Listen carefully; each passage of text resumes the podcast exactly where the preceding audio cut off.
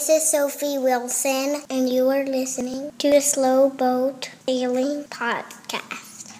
Support the Slow Boat Sailing Podcast on patreon.com slash slowboatsailing. Hello, this is Linus. Greetings. So I'm really excited to bring you Tasha and Ryan from the Chase the Story YouTube channel, the Turf to Surf blog, and uh, their SV Cheeky Monkey is the name of their awesome catamaran. So Tasha and Ryan, they have a pretty big boat, and they have typically had a lot of crew on their boat, and you know, in many respects, they're they're similar to SV Delos, that is a, a big boat with a lot of crew. They put out just awesome uh, episodes on YouTube if you haven't seen them yet, uh, you will definitely want to check them out. Uh, you know, I didn't go deep into their background, but they have a really interesting background. I wanted to focus on uh, their trip to the Marquesas and the Galapagos in this episode and in the bonus episode. If you want to hear more about their story and their journey, uh, Tasha was interviewed a few years back by Teddy J on the the Sail Loot podcast and you know that goes into how she and Ryan started sailing, how they started their business, uh, and their cruise of the Eastern Caribbean in their previous boat, which was a, a monohull. And if my memory serves me right, that was episode four of the Sail Loot podcast. I believe Cheeky Monkey's a pretty much brand new boat that they got in Europe they sailed across the Atlantic through the Panama Canal, and we pretty much pick up on their story uh, when they got to the Galapagos. So I have great news for you. If you're downloading this right when it comes out, as I hope you do, then you have a chance to get my third book, my newest book, Slow Boat to Cuba, absolutely free in ebook form on the Amazon sites worldwide. So I'm making the book free for two days on November 21st, 2016, and November 22nd, 2016. Then on November 23rd, the price of the book's going to go up to 99 cents. On the November 24th, it'll go up to $1.99. On November 25th, it'll go up to $2.99 and it'll go up to $3.99 on November 26th, and on November 27th, it'll go up to $4.99, where we'll keep the price at uh, through the holidays. So I'm going to put a link to that in the show notes and definitely share that with your friends on social media or via email uh, so they can get the free book on Monday and Tuesday, November 21st and 22nd, 2016, or take advantage of the introductory low price uh, this week. Slow Boat to Cuba is the story of how I overcame family, bureaucratic, and weather obstacles to start the round the world voyage of my dreams and sail to the forbidden paradise of Cuba in the summer of 2016. It was one of those carpe diem moments we have every reason to believe, based on the statements incoming Congress and president, that it's going to become a lot harder for Americans to go to Cuba uh, come January 2017. I hope that doesn't happen. I hope the embargo is repealed, but I uh, have little reason to believe that, and I certainly wouldn't bet on it. So if you're thinking about a trip to Cuba, do it now. Do it over Christmas do it before January 20th. So I didn't have any podcast listeners reach out to me about being a crew member for the South Pacific Passage to Hiva Oa and the Marquesas, but I got some great crew members already, and I am looking into doing that very soon. Uh, which means that I may not be able to put out a podcast in December uh, or put out any more YouTube videos in December. I put out a YouTube video in our Round the World Vlog series And we're up to episode seven now. The latest is the second in Providencia, Colombia. We've completed all the videos in Cuba. So, to give you an idea of the amount of detail in the vlog series versus the book, the vlog series probably lasts about 40 minutes. Book lasts about three and a half hours to read. Uh, the audiobook version is only available to our uh, patrons who pledge $3 or more on patreon.com. Uh, but you can get the book, the ebook, uh, for free. Uh, and if you like paperback, that makes a great gift too. And that's going to be available on Amazon sites worldwide. So, with the Round the World Vlog series, we got 13 episodes planned and seven out. So, we're about halfway through after episode eight will, will be our last one in Providencia. We'll start talking about Panama, and you get to see the entrance to the Panama Canal, our Panama Canal trip, if you subscribe on YouTube. And I'm going to give away, we're getting closer to the, this goal of having 500 YouTube subscribers.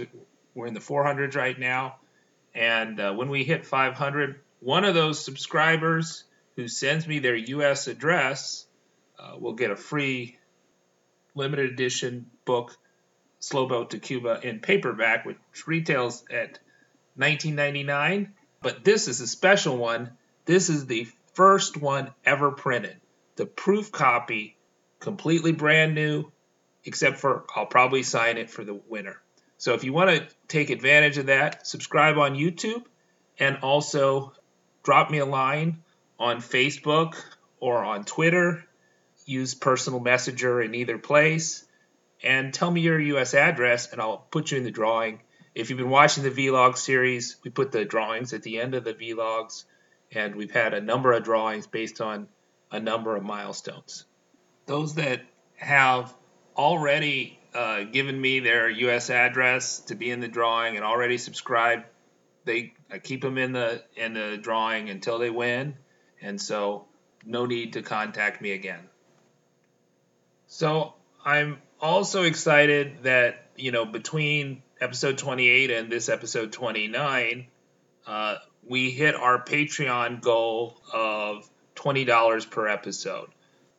So thanks to everybody who's helped pay for the podcast and had access to all our great bonus episodes and also the audiobook of How to Sail Around the World Part Time. Thanks to all our patrons who made that possible. And have essentially given to all our listeners and everyone in the world a free copy of Slow Boat to the Bahamas, which is a funny look at sailing in small boats and sailing off to the exotic foreign islands of the Bahamas. It's my hope to make that free on Christmas Day 2016. That is December 25th, 2016. I can't do that right away because of technicalities within Amazon. So I would encourage you, if you want to make sure that you get notice of the free day, uh, to sign up for my free newsletter by going to slowboatsailing.com or go to our WordPress blog and sign in. Uh, but you can always do that at slowboatsailing.com if you're whether you're a first time visitor or uh, a frequent visitor. Uh, there's a box up there. You put in your email address. It's totally free. I typically don't send out more than a, a an email a week, but it's more likely that I'll send one once a month or once every couple months, and it's totally free to sign up. And, you know, my newsletter subscribers already got access to free advance copies of Slow Boat to Cuba. And uh, one of the promises I give away free books to my subscribers. And uh, those uh, newsletter subscribers will be informed about the free day, which I hope will be December 25th, 2016. So I've been busy getting the consumables for the engine. So, one thing that you're always going to run out of when you're cruising is fuel filter elements and oil filter elements and O-rings and gaskets if you're doing a regular maintenance schedule on your engine. So you'll hear about a lot of guys that will replace their engine and they think if they have a brand new engine it's going to work out great. But there are a lot of stories of people that buy a brand new engine for their sailboat and it doesn't work out great. And there's really no substitute for doing the regular maintenance on your engine that's one of the things while cruising why it's good to cruise part time because it's much easier to get those consumables back in Europe or Australia or New Zealand or the United States or Canada than it is in the islands. Uh, the other thing that I got was I didn't have the right nuts for my propeller. So I have a spare propeller, but if your propeller falls off, you're going to lose the nuts that are holding it on in addition to the so if you read Slow Boat to Cuba, you'll hear about how I did kind of uh, some patchwork repairs on the Bimini in Cuba. But by the time we got to Ecuador, it was really falling apart. Uh, so I brought back the, the Bimini and I got a new one stitched here in Louisiana. And I don't live very near to sailmakers. There aren't any sailmakers in Lafayette, Louisiana. I don't live in New Orleans where we used to keep our boat. Now that we don't have our boat in New Orleans, I don't have a lot of call to go there. The only times I was really going to the New Orleans area was to take the captain's exam, and now that I'm done with that, uh, one piece of news is that I got my captain's license upgraded to an OUPV six pack. Uh, near coastal from inland, uh, and I thought I would have to take a test for that, but I I didn't. I just had to pay the fee and, and show my sea service, which was great because I didn't want to take any more tests. Uh, perhaps it was because I had taken tests so recently. Anyways, so I got the upgrade license, and I don't really have that much call to go to New Orleans anymore uh, with no boat in New Orleans, which is over 100 miles from my home. And it's pretty much a three hour drive each way, so that makes for a really long day in the car uh, if you're going to do that in one day. Otherwise, you have to pay for a hotel. I have no place to stay in New Orleans. We we actually were thinking of like you know making a trip to New Orleans, but the weekend we looked at was so expensive we just couldn't afford it. There's always a festival going on in New Orleans, and some of those are more popular than others, and the French Quarter is completely sold out. I tried to find places that would sew a bimini closer to home, and I found that upholstery shops sew biminis all the time. So if you're kind of looking into your Google Maps app, trying to figure out where can I get my bimini made or repaired, you should try upholstery shops. So I think I got a really good price given the complexity of my bimini, how much custom work they had to do at an upholstery shop, and I'm sure if I got quotes from a sailmaker, it would have been much more. You know, you can get as many quotes as you want from upholstery shops in the Lafayette area. There's probably about 10, maybe more. From my economics training, you know, the more competitors there are, the lower the prices. Uh, so, you know, if there's only one sailmaker, two sailmakers in, in your area, price is going to be pretty high. If there are 50 upholstery shops, then you probably could get a pretty good deal. I'm pretty happy with that. You know, ideally you're going to have the boat right there, but with a boat in Ecuador, there's really nothing I can do about it. They used the original as a pattern. I was hoping that they could restitch the old one, but they just thought it was too far gone and they it was a lot easier for them to make the new one if they used it as a pattern for the old one. So we just have a new one now. So, you know, since we've hit our Patreon goal, makes sense to set another goal you know, one thing that became clear to me over the summer and after I came back was I'd buy a lot more equipment for the podcast.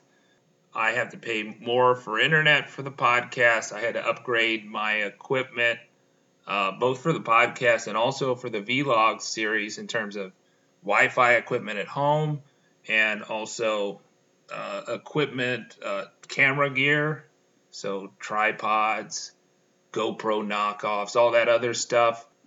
Still have that website hosting that we're trying to pay for, the podcast hosting that we're trying to pay for.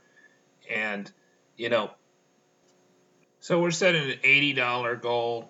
Uh, you'll find that's a, a lower goal than any other podcast that's on Patreon right now. I know a podcaster who is trying to outsource a lot of the tasks that he does, but he still is is just working like a dog put out the podcast and paying a lot of money to put out the podcast and really to outsource this stuff at the cheapest of cheap rates using places like Fiverr and stuff like or Upwork. Uh, it, you know, it's still going to cost something like three hundred dollars an episode when he's getting some help. So one of the things I want to do with our next goal is to reward the patrons of the podcast. Uh, you know, this goal we rewarded everybody, every sailor in the world, not the patrons uh, who are making it all possible. Uh, in this one, uh, when we hit that goal, uh, we're going to have a drawing to give our most loyal patrons the greatest chance of winning two weeks in a desirable location in the South Pacific, two week cruise in a private cabin on the slow boat uh, with me. So it's my hope the, the slow boat is going to be in the Marquesas for almost all or all the summer of North American summer or Northern Hemisphere summer of 2017 if this trip goes well. And, you know, it would be wonderful if we could have a patron who flies out for two weeks and basically has a free captain charter uh, in the most beautiful islands in the world. If you'd like to support just the podcast, you could just pledge as little as a dollar a month if you would like to support the vlog series and the podcast pledge per episode, you'll only be charged for the round the world vlog series, which are the highly edited episodes that I put on Slowboat Sailing YouTube channel about our round the world voyage. Or if you're only doing it once per month, the maximum you'd be charged is once that month. And it's my intention to put out the podcast once a month and the vlog series once a month. Check out the great rewards at Patreon slash Slowboat Sailing. Of course, in December, the, the internet is not that fast. Uh, I got an Iridium Go, but it's not fast enough to upload a podcast in the middle of the ocean. And I'm told that the Iridium Go is probably about the speeds that you can expect. Uh, that is satellite internet speeds in the Marquesas. There's no fast internet anywhere in the Marquesas. And so Tosh and Ryan talk about the internet in the episode. So that's a great segue into the episode. Here we go. Thanks for listening to the Slowboat Sailing Podcast, and you'll love the interview with Tosh and Ryan. Internet in French Polynesia is not very good. Yeah, I was think I was you know resigned to that I wouldn't get to talk to most people in French Polynesia until after the after the cyclone season started. So, and, Yeah. and- until they found their cyclone season home. Well, there's a lot of boats in uh, French Polynesia right now. I think that we're not as effective as you guys are to scoping out the the, the great internet speeds. So, uh, It's a top priority of mine always. yeah, uh, as is mine. So, you guys found that the airport was awesome. Oh my god, the airport has the fastest Wi Fi. And there's one hotel in town too that's got fast Wi Fi. Cool. But nothing really in the Marquesas. Oh no. Apparently, all the islands up there are running off satellite. Their internet runs off satellite. And Ooh. so, like, when it goes down, everybody's internet goes down. And that's that's pretty much like every other day. Tahiti has internet, um, a wired internet from Hawaii, um, but they've not actually extended that yet to the outlying islands. But they're talking about doing that soon, so the, the, the islands will come online eventually. But at the moment, Tahiti has a, uh, a speed of internet, a quality of internet that the outlying islands just don't have. Yeah, I mean, if uh, my understanding of satellite is it's like, so I'm an old guy, so I, I remember, like, you know, when AOL was big. And you know, I think they have like 4,000 baud or something they were telling me that the Iridium stuff has. So I'm really shocked that anybody was able to upload a video with that in the yeah, Marquesas. well, we did actually upload a video when we were in uh, Fakarava, one of the atolls, and it took 48 hours. The woman who runs the little house with internet, she let me plug in my computer and leave it open and running overnight at her house for 48 hours, and that's how long it took to upload a 16 minute video. Okay. Uh, so I guess they they everybody that has uploaded videos they made it to Tahiti first. No, no, actually, like La Vagabonde, if you follow them, uh, they were doing the same as we were. We've been behind them, so we keep meeting the same people that they've been uh, using their internet at. Like, oh, did it work? Fantastic. Can we upload a video? so we've sort of hit up the same uh, context. There's, in every island, there's always like one person who has internet, and it's never great. But um, if they'll let you leave your computer plugged in for several days, then it'll eventually do something. Oh, okay. All right.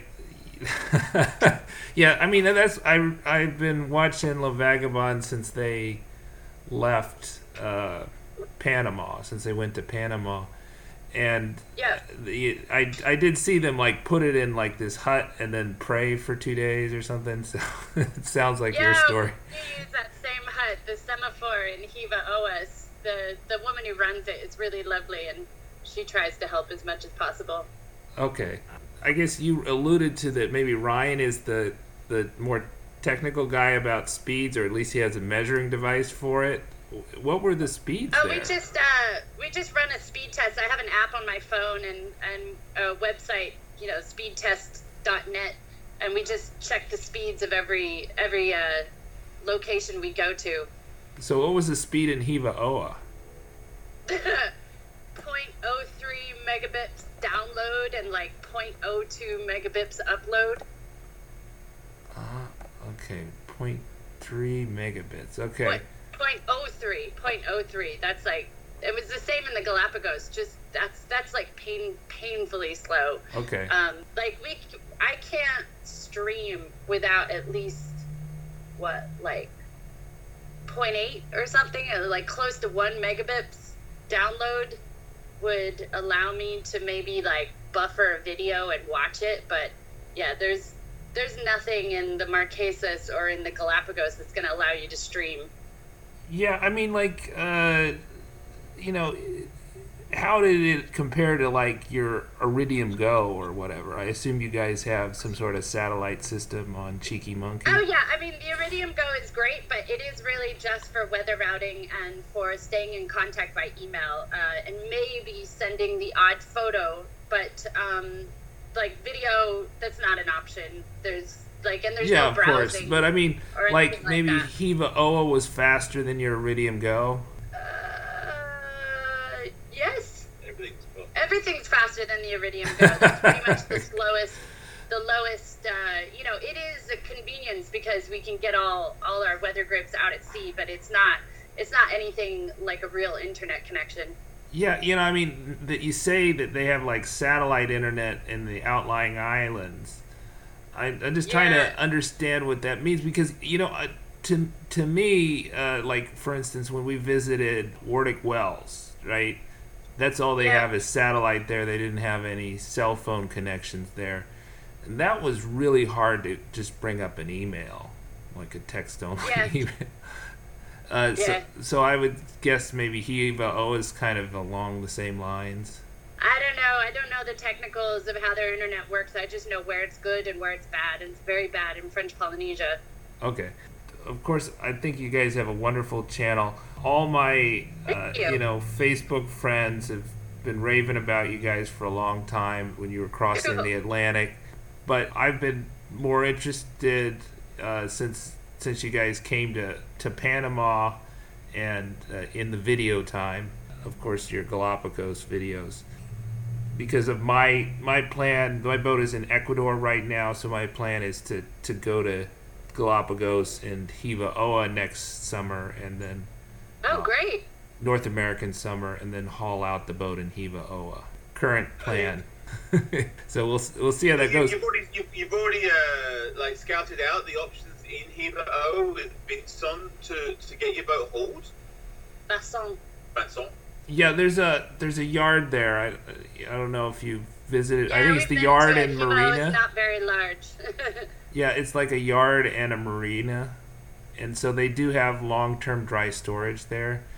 It was interesting. they do have long-term dry storage. It's not so much a marina though. There's not really a marina on Hiva Oa. Yeah, to yeah, you would consider a marina. yeah, Yeah, they have about they probably have about uh, 10, 15, maybe 15 boats uh, for every cyclone season over there. Um, and it's, it's your best option in the Marquesas to get your boat hauled. Yeah. Yeah. Well, that that sounds good. Yeah, somebody wrote a Noonsite article like in August, and so I was uh, I was sure that I had to go to Tahiti or maybe Atutaki or uh, Apataki, yeah. yeah. You would know the the pronunciation better than I do. How much do you draw uh, on your boat? Four feet. Well, one of the options, I mean, the thing about Apataki over the Marquesas is that the uh, Apataki is very dry. Yeah. and the Marquesas is um, much more humid and wet. So Mhm. some people between Raiatea and Apataki and then Hiva Oa, they choose Apataki, and you can definitely do that with the with, with what you, your draft is. Um, because it's the driest of the three options, and some people really appreciate that because you can leave your boat there for six months or so, and obviously the humidity does have some effect. Oh, that's Yeah. a that's a good point. You know, I interviewed uh, somebody who was uh, crossing the Pacific, I think in 2011, 2012, and she was warning about Aputaki because it's, it's kind of a small operation and it was like closed down for a while. that people couldn't Maybe get their boats out. ago. Every we've had lots of um, very strong recommendations from cruisers who return to Apataki every year to put their boat up on the hard and then go back to the states or do what they do in the winter. And yeah, from what we hear, as of the way it functions now, it's run by a very nice family, and they actually do what a lot of boatyards say they'll do, but they don't do, which is go in and air out your boat and visit it every week to make sure they they check it for moisture and stuff like that. So everyone here has raved about how great they take care of the boats there. So we've sort of we're we're gonna do the same for cyclone season and take the boat to Apataki. Oh, okay. So you are you're gonna go upwind back to Aputaki. Yeah, that's right. Okay. All right. So, uh, and how did you get a chance to look at it when you were up At there? Apataki? No, Yeah. we haven't been there yet. Okay. All right. Do you mind if I ask you like what kind of rates do they have or I actually I don't know that offhand. I, I don't know. I mean, I could probably send you an email with some info later, but I No, I, I don't know off the top of my head. I guess you've gotten a lot of good recommendations for there. Yeah, yeah, a lot of cruisers in this area who, like most of the cruisers that are here now in Tahiti, are people who stick around French Polynesia long term. So um, we've met a lot of people who haven't, you know, aren't moving on to New Zealand, and so they're they're putting their boat somewhere for cyclone season, and we've gotten all the recommendations from people who've used the different yards. You've uh, flown to Tahiti a few times. Uh, how did you find that? Was that, or at least once, uh, was is it pretty easy to get around the islands? Yeah, it's. I mean, it depends what island you're on, but there's a few islands that have flights uh, regularly. There's some islands like Apataki; they only have one flight per week. Um, but yeah, I had to go visit the doctor. So when we were out in Fakarava, luckily it was easy to hop over to the airport and then get down to Tahiti. Yeah, it was no trouble at all. And actually, like, there's a nice little hotel which is not that expensive, and so I just stayed there for two days while I hit the doctor and then came back. I mean, one, one of the one of the one of the great things about Tahiti is, you know, from most of our sailing, uh, uh, like for example, like in the Caribbean or, or down the east coast to America, it's, it's often the case that there's a lot of civilization, so to speak, and then there's some, a few kind of like remote, beautiful anchorages. Where the South Pacific is the complete opposite. It is literally one beautiful remote anchorage after another, and you're actually going out looking or you, you, every now and then you get you come across one of the civilizations, so to speak, and Tahiti's that. So it's a real hub for you know for, for, this part of the world. I mean, the next nearest like so so to speak hub is about a thousand miles away almost. So this is a real uh, you know like like gravity, like people are drawn here. Yeah, and uh, every cruiser is a little different. Like some people really just like to stay out at the remote islands and they don't want to go to civilization. But I actually really love Papeete, and I've I've loved being here because there's you know, there's running paths on the waterfront. There's a CrossFit box I can go to. I went to a Polynesian dance class last night, um, and there's you know lots of cruisers around. It's uh, it has all the friendliness of the Polynesians in French Polynesia, and then it's also got stuff and stores and uh, things. So that's pretty exciting. Yeah, I would say I probably do gravitate more towards civilization than the remote anchorages. But yeah, it's true. Everybody yeah, is different.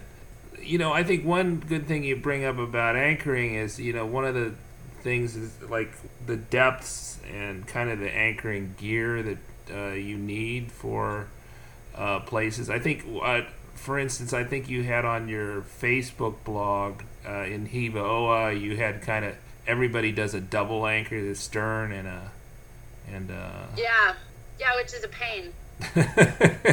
Uh, I hate any anchorage where that where I have to throw a stern anchor. I just want boats to swing, and I don't want to be fussing around with a stern anchor. Maybe that was the time of the year that it was so crowded. It's such a small anchorage. Is that what is the reason for it? No, basically the tide goes in and out there at uh, such a leak that uh, boats start swinging around. Mm-hmm. Um, and so when we were there, it wasn't the busy time of year at all for, for that anchorage in Hiva Oa. But without a second anchor out, yeah, boats will start moving, and, and they and, and even just with the rocks and stuff, you can start work, working your way towards those. Uh, so it's one of those rare places where a second anchor is really essential. Hmm. Okay. Yeah, but I think there's probably not a lot of other places where they have out second anchors. Is that right? No, no, we haven't seen any since then, and most of the places have been you know, have had very few boats, or we've been to quite a few spots that have had um, free mooring balls you can tie up to, and that's kind of nice. Yeah, since, since we left France, so we're talking about, I don't know, like 20, 25,000 nautical miles ago, we've only actually used a second anchor once. So it's definitely not a common thing. It's just, it was essentially a Hiva Oa.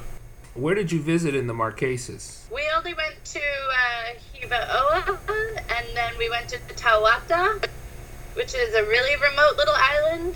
And then uh, after that, we headed over to Fakarava, which is in the Tuamotus. But we also, when we came in, we went to. Uh, oh, Fatuhiva, Fatuhiva was where we yeah. arrived. We actually went to Fatuhiva before we went to Hiva Oa. And there's a lot of question marks about Fatuhiva because um, it's actually uh, windward of uh, Hiva Oa. So when you're crossing the Pacific, it's actually one of the, the, first island you come to. But it, there's no option to check in there. So a lot of people bypass it and go straight over to Hiva Oa because they, they feel that an obligation, which I understand, to check in first. But it's actually okay to stop in Fatuhiva for as long as you want on the way past, and there's no problems with that. Um, and if you don't stop there on the way past, the chance of you turning around and going back to Windward to get there are, are pretty remote. I mean, it's pretty, it's uphill at that stage. It's a pretty that, stunning place to arrive to as well. Yeah, I, I think La Vagabonde did that in their video, but then I also had a guest in our episode four, and she was she was like, "Well, we we went to we didn't. A lot of people stopped, but in the year that she was there, a lot of people were getting hassled for not checking in at Hiva Oa first. So she was like, "Well, we instead we uh, we went upwind." So yeah, that's that's kind of a debate in my mind. I, I guess it it's good news that you guys didn't have any hassles with that because obviously Fatuhiva is a, a stop that I would like to make this summer. Not only did we not have any hassles, but there was no one there who was even, you know, like talking about anyone getting any hassles, and definitely the island themselves that it just wasn't a factor. So I would definitely stop there. And at the end of the day, if someone gives you hassles, then you you know you can you can go to Hiva Oa and check in. You know you know that's not not a major problem. But I would definitely recommend that people just stop there on the way past because it wasn't a factor, and, and it, it is a beautiful, beautiful island. The people there are amazing. Yeah. All right, cool. Good recommendation. Uh, and how is the anchorage there? It's supposed to be gorgeous. Is it? Uh, is it a rolly one though? it's a little sketchy. Uh, you need to get to a good holding. Yeah. Yeah, the holding's a factor more than the, than and then your rolliness. That's it's it's very much just trying to get a grip on the ground to, to hang on because there's a little bit of sand and gravel on, on either side of the anchorage, but in the middle it's just rock. So if you do try to hit down in the, in, in the centre of the anchorage, then it'll take a few goes before you get some sort of um, holding on, you know, in, in that area. But definitely uh, on the sides, there's a little bit better holding. So are the anchorages mostly rocky, or is it just Fatuhiva? No, most of them are just sand.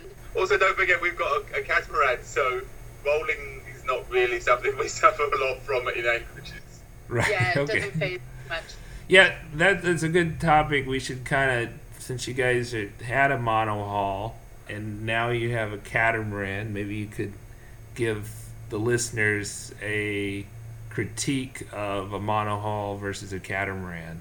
I don't know if it's so much a critique as much as a. I mean, I think we very much believe that there is a perfect boat for every purpose, and it really depends what you want to do and what it is you appreciate about boats that decides your preference and whether you go for a, a catamaran or a monohull. And I think with our monohull, you know, monohulls generally run. Uh, you know, as a starter boat, much cheaper than buying a catamaran as a starter boat. And when we started with our old boat, we were very new to sailing and we just wanted something cheap and easy to get up and running. So our monohull was perfect for that. And we took it all the way down to the Bahamas and the Caribbean. Uh, and that's when we really got a taste for wanting to go a bit bigger. And when we considered whether we'd upgrade to a bigger monohull or to go with a catamaran, I think it was more about like what is our life going to be like from this point forward. And it wasn't what we were doing before, which was like weekend sailing or, you know, just sticking to the coast for cruising. We were planning on doing some, you know, remote ocean sailing and staying at anchor. So it was more about like, what's our life going to be like on this boat? And you really can't beat catamarans for the space. And we fell in love with the Fountaine Pajot Helia because in a 44 foot boat, it's also 24 feet wide and it's really modern in its layout. So, like, the galley is a real pleasure to cook in. Um, it's on the same level as the cockpit. It's a it's a pleasure to sail, and it's got so much room. You know, we're very comfortable at anchor, and that was the big factor for us. Was really, it wasn't so much about you know sailing and its performance, though this boat does sail really well. Um, it was more about like what was our life at anchor going to be like. So one point that I think you brought up was that rolling. You think it's, it's got a better motion in a rolly anchorage than a monohull. Is that right? Well, basically, we just don't roll in an anchorage, um, or, or, or a marina in that respect either. We, we, we're completely flat. So, if being uh, on a stable platform in an anchorage is, is, is good for you, and I, mean, I don't know many people who actually would go against that, as such, so to speak, then definitely a cat like this is perfect. Okay, so you you think the the motion is much better in at anchor than a, a monohull? Yes. Yeah. Okay, and then the you know the other thing that people bring up about cats is uh, that they they have a different motion at sea, so uh, they don't Yeah, heel. that's true. Uh, but maybe I think somebody described it as they have a jerky motion, maybe, or kind of a random motion. It's harder It really to depends predict. on what direction into the wind you're going. I mean, they don't love going upwind. Uh, sailing downwind, though, is extremely pleasant. Um, and as far as, yeah, jerky motions, I'm not sure I'm familiar with that feeling. Well, one of the things about the uh, catamaran is with the two holes, then each wave that comes through uh, does produce uh, some sort of motion, but it's very minimal. But you're getting hit by the same wave twice, whereas with a monohull, you're only getting hit by that wave once. So when, when a wave hits a monohull, it starts a motion to to lean that then isn't really corrected until the next wave comes. Whereas with a catamaran, yeah, it hit, that one that single wave hits it twice. So that second Uh, hit maybe maybe surprises, especially somebody used to the motion of a monohull. Yeah, I mean, I think the level of seasickness on a, on a catamaran is probably a lot less than it is on a monohull. Okay. All right. I think that you know I think that's interesting. I I'm agnostic on it. I, I own a monohull, but I I can see the, the value of a catamaran. I tried to convince my wife to at least charter one, but uh, she's she's she's resisted that. So. I mean, I have no doubt in our future beyond this boat and this trip that we'll end up with another monohull again because they're, you know, if you're sticking close to port and you know you're going out on the weekends or going on short trips, like monohulls are just so much fun to sail, and you get that sensation of the heeling and you know especially if you like racing you know going out in a monohull to race in regattas is you know it's it's it's fun. Monohulls are are for that purpose i think. And and obviously people sail around the world in them too. We just wanted to have a little bit more comfort and space than than we thought a monohull could give us. Let's see. You know one of the things that has kind of puzzled me. So you have you and you mentioned in your email to me the name of your blog yeah, is so uh, yeah, our different media.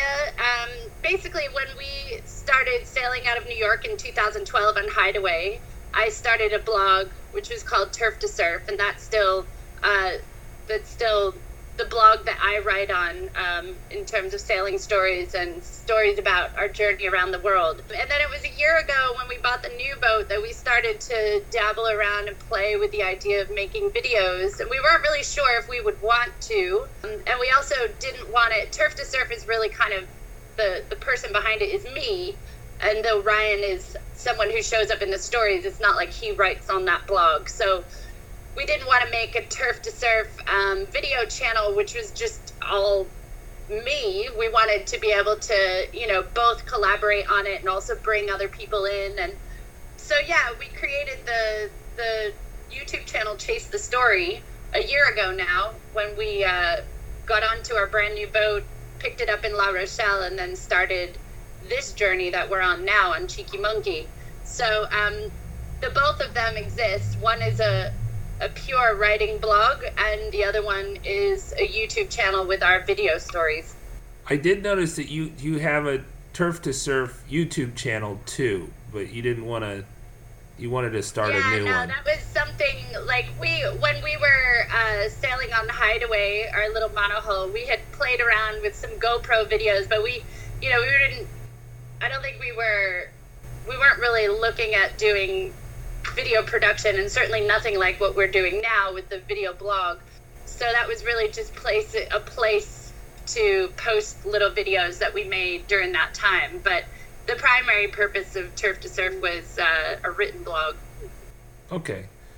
Well, I, you know, I think it's pretty brave to like start anew. You know, uh, you've obviously done a great job of it, and and people love it, and you guys make uh, tremendous videos uh, you know, the other thing that really interests me about your channel was that you have a lot of volunteer crew, and that's what I I have a lot of volunteer crew too. At least I I use volun I have had volunteer crew on my boat, especially for the offshore stuff, and so I you know I wanted to talk to you about your crew, and you met you brought them up. You had Liam, Gemma, and Christy on the boat all the way to Hiva Oa. Is that right? Yeah, and we had another guy with us, um, uh, Lance, who got on in Panama and sailed with us to the Galapagos, and then got out in the Galapagos. Okay, so you had you had four volunteer crew members uh, to the Galapagos. Is that it? Yep, and then uh, three of them came across the Pacific with us. Okay, and you also had uh, volunteer crew in the Caribbean and the Atlantic Ocean and the Med? Yeah, and they were they were really just friends of ours, and uh, we put the feelers out when we were crossing the Atlantic to people, sailors who were friends of ours that might want to come along for the journey. So yeah, they hopped on for that ride, and Christy is the one crew member who was on the boat for the Atlantic, uh, the Caribbean, and the Pacific. Okay, so Christy's been on it uh, the most. Yeah. Okay. Yeah, and she uh, she was someone that Ryan and I met when we did the Clipper Round the World race a few years ago. Um, Chrissy was on another boat, and she was from an area near us in New York. So we met her the year the Clipper race started, and stayed in touch with her and visited in the ports where she did the full round the world race and we just did a, a couple legs. So um, so yeah, she was really excited about uh, doing the Atlantic on a cruising boat since she'd done the Atlantic on a we'd, we'd all done the Atlantic on a racing boat, but it's a very different experience. And then Liam and Gemma, did they did they join and Lance did they join in Panama or did they join in the the Caribbean? They got on in different spots. So we picked up Liam in Colombia. He was backpacking around Colombia at the time, so he came up to Cartagena okay. when we were there. Gemma came from South Africa and got on board in Cartagena as well and Lance uh, was living and working in St. John, so he flew to Panama and got on the boat in Panama. Okay. So it sounds like you've been very successful with your crew members. What what do you look for in crew? How do you find good crew that stay on and are happy well, and you know our do mission, a good job. The first time around, we just really wanted to go sailing with friends, and that was great. So we just invited people that we already knew from the sailing world, and um, yeah, it was kind of important to us crossing the Atlantic that we had people who were fairly competent sailors because you know we were also feeling a, a little bit nervous about crossing the Atlantic in our own boat for the first time. So it was great to have a crew of really seasoned sailors. Uh, the second time around, we had more of a, a creative um, endeavor with seeking out crews. So we really put out an ad, not so much looking for people who necessarily had sailing skills because we were happy to handle the boat ourselves, but we we felt it would be an advantage if they were sailors. But what we were really looking for was someone who could contribute to the creative project of Chase the Story.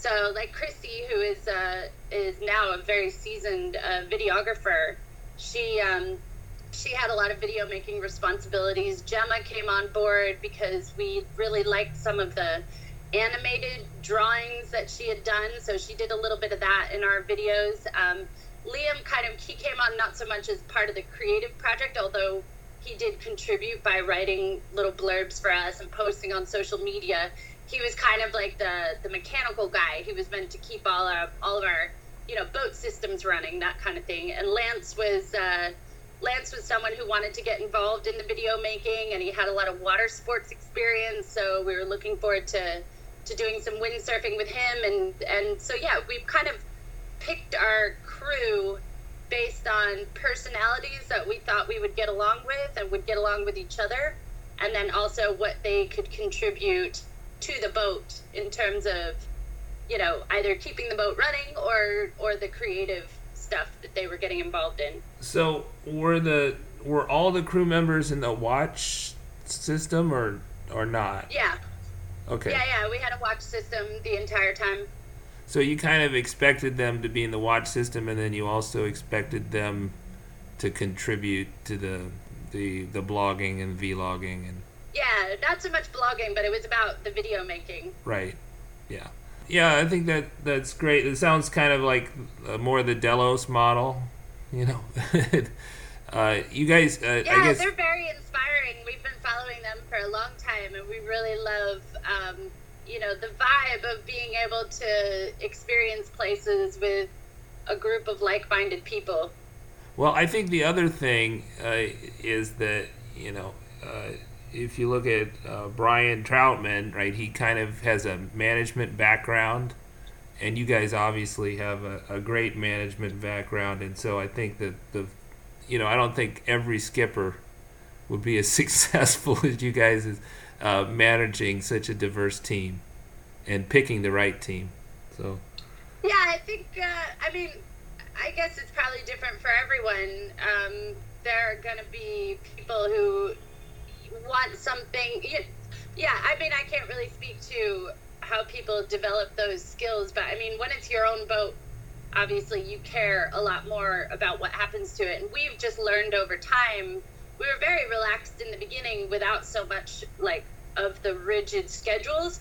Uh, we kind of became more rigid with our schedules as time went on because we found it took a lot of stress off of us and the crew as in like you just always knowing when and you know where you need to be or what you need to do at specific times means that you can really truly relax in your off hours as opposed to having just sort of a relaxed schedule of like sometimes people cook now and you know sometimes you know you can cook if you want to then people get a little stressed out because they don't know when they're supposed to be on and when they're supposed to be off. It's nice to know when your off time is and you you don't need to be expected to clean or cook or you know be at the helm um, so yeah that was just something we adapted over time from the experience of being with crew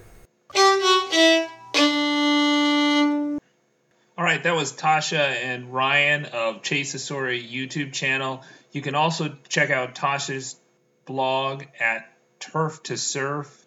And uh, among other things, we talk about the pet policies in French Polynesia and also touring the Galapagos and, you know, how they dealt with tours and crew and you know, there was just a, a, wealth of information. If you're planning on cruising the Galapagos, you definitely want to hear that bonus episode. If you're planning on cruising the South Pacific with pets, you want to hear that bonus episode. I learned a lot. You know, one of the things that I learned was that it really was impossible for me to take daily on my dog on this leg of the voyage. While it's okay to sail uh, with a pet if the pet stays on your boat all the time in French Polynesia. If you are flying off of your boat, which Tosh and Ryan were when I interviewed them, uh, it is a big deal, and you have to get uh, a lot of things done in Papeete, Tahiti, which is a long ways from the Marquesas, right? That's a if off the top of my head, I would guess is about 800 nautical miles from the Marquesas. And Tasha and Ryan ended up having to go to Tahiti and then sail upwind back to the Tuamotus, uh, which are further east of where Tahiti is, uh, to where they eventually hauled out their boat for hurricane season. And, you know, they also talk about their future plans for future seasons which I'm sure people in the who follow the Chase the Story YouTube channel like I do uh, will be very interested in. So you can hear that bonus episode and all the bonus episodes going back to episode 10 with SV Delos by pledging just $1 on patreon.com. That will also get you my audiobook, How to Sail Around the World Part Time, as an MP3 file in your personal RSS feed. And so when I update the bonus episode, you'll get that just like you get a podcast.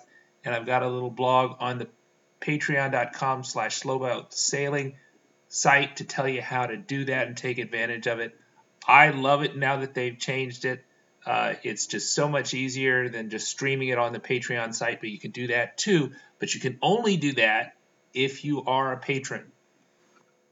There are a lot of uh, posts on the patreon.com slash slowboat sailing site that you can see if you're not a patron, but the bonus episodes, all of those are only visible to patrons of the podcast who have pledged at least a dollar. So I am super excited about our next guest, uh, the crew of Resolute Set Sail. And, you know, if you've been following their YouTube vlog series, which is very popular, which is awesome. Them sailing in Mexico, you might have thought that they were going to sail the South Pacific, but you'll be surprised by episode 30 to find out where they actually did sail. And the crew of Resolute Set Sail are true adventurers. You'll love that interview. Uh, I'll bring it to you uh, probably in January, the way it's looking. And hopefully in January, we'll also have out uh, another episode in the Round the World Vlog series. So if you want to connect with Slowboat Sailing, check out facebook.com slash slowboat sailing where we'll be doing DeLorme updates. We'll also be doing DeLorme updates from the middle of the South Pacific Ocean on our Twitter uh, site. Um, so if you follow us on Twitter, which is twitter.com slash slowboat sailing or it's uh, So we're at Slowboat Sailing on Twitter, slash Slowboat Sailing. That's the Slowboat to the Bahamas page on Facebook. If you want to find us on YouTube, it's youtube.com slash Slowboat Sailing. It's the Slowboat Sailing channel. Uh, totally free to subscribe and see every episode as it comes out. And of course, if you are listening before November 23rd, uh, 2016, snag a free copy of my latest book, Slow Boat to Cuba. And if you're listening on the 23rd, 24th, 25th, 26th, take advantage of the discounted low price before we go up to the 4.99 price, which we'll keep for the ebook version uh, throughout the holidays. And it's possible on Amazon to not just gift the physical version, but you can also gift the ebook version very easily on Amazon.com if you're looking for a present for your favorite sailor. Happy holidays, and thank you for listening to the Slow Boat Sailing Podcast. Go and have some fun on the water. Hi, I'm Jana Wilson. Thank you for listening to the Slow Boat Sailing Podcast. Subscribe to our free newsletter at slowboatsailing.com.